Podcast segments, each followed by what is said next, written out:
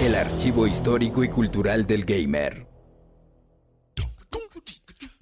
Un enemigo tremendamente mono. El azote de Lady Pauline, la novia original de Mario. Un primate que ha sabido recuperar las bananas que le han robado, que ha hecho morder el polvo a sus rivales en Mario Kart y aplastado a sus oponentes en Super Smash Bros. Él es Donkey Kong.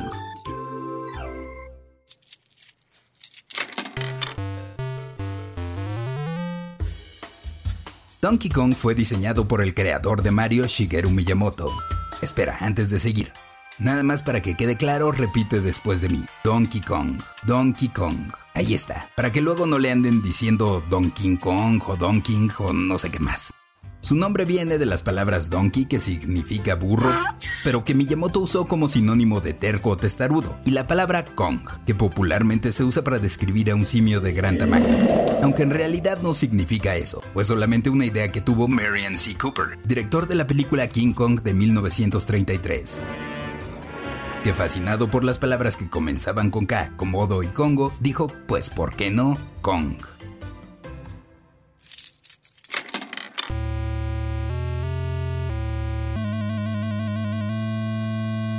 Donkey Kong apareció por primera vez en 1981 en el juego de arcadias o maquinitas de Nintendo del mismo nombre, donde también conocimos a Mario, quien allí era un carpintero, al que le decían simplemente Jumpman. Este debe rescatar a su chabacana de las garras del temible gorila que la tiene en la cima de una construcción. Bueno, no tan temible, de hecho Miyamoto no quería asustar a nadie, por lo que optó por un personaje en buena medida simpático. Donkey Kong es considerado frecuentemente como el primer videojuego que presentó una historia, una narrativa, empleando la trama del tipo damisela en apuros. El título comienza con Donkey Kong tomando a Pauline y subiendo por unas escaleras. Una vez allí está listo para lanzar barriles y evitar que cualquiera se acerque, en especial el personaje que controlas.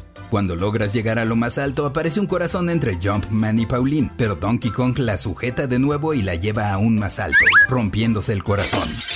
Son cuatro pantallas donde en modo de plataforma debes brincar de un lado a otro y evitar los obstáculos. En la última de ellas, Donkey Kong es derrotado, la pareja se reúne y todo vuelve a empezar, aunque con mayor dificultad, y así sucesivamente hasta la pantalla 117, donde un error de programación hace que se trabe el juego. Pero vaya, prácticamente nadie llega ahí, excepto Billy Mitchell y Stevie Weeby. Si no sabes quiénes son, te recomiendo que busques el documental The King of Kong. Pero volvamos al chango. Bueno, ¿sabes qué quiero decir? ¿Cómo surgió el personaje? En 1981 Nintendo intentaba salir de problemas financieros luego del fracaso de su maquinita Raider Scope en América. Con el objetivo de apelar al público occidental, buscaron obtener la licencia para desarrollar un videojuego basado en Popeye el Marino. Aún popular en esa época, pero no llegaron a un acuerdo, o no les alcanzó, al menos en ese entonces. Así que aplicaron la Dr. Simi con nuevos personajes. Jumpman sustituiría Popeye, Paulina Oliva y el cambio más drástico se lo llevó Bluro o Brutus, que pasó a ser el gorila, que en palabras de Miyamoto es descrito como ni muy malo ni muy repugnante. Otras fuentes de inspiración fueron La Bella y la Bestia y la película King Kong. Aunque eso no agradó a la distribuidora cinematográfica Universal, pero esa historia la puedes escuchar en el episodio que hicimos de Kirby. Después del éxito del juego Donkey Kong, el gorila reapareció un año después en lo que sería la secuela, Donkey Kong Jr., donde Mario captura a Donkey Kong y lo encierra en una jaula. Sí, es la única ocasión en la que Mario ha sido el antagonista. Así que Donkey Kong Jr. sale a rescatar a su padre. Ojo, curiosamente se llega a confundir a Donkey Kong Jr. con Diddy Kong, pero Diddy es el sobrino.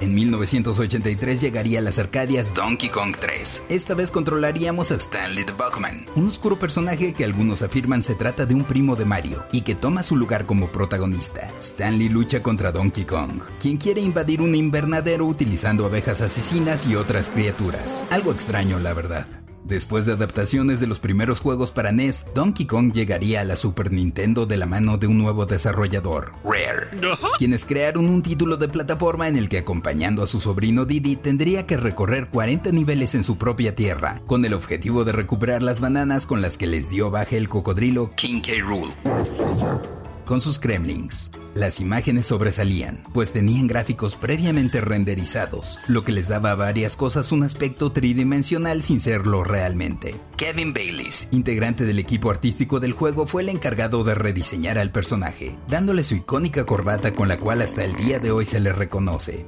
Según el manual de Donkey Kong Country, Donkey Kong ya no es el mismo gorila que apareció en el juego original, sino su nieto. Una versión anciana del primate que también aparece sería el personaje del juego de Arcadias, Cranky Kong, siendo el típico abuelito regañón que incluso bromea comentando que los videojuegos han cambiado mucho y que ya no son lo que eran antes.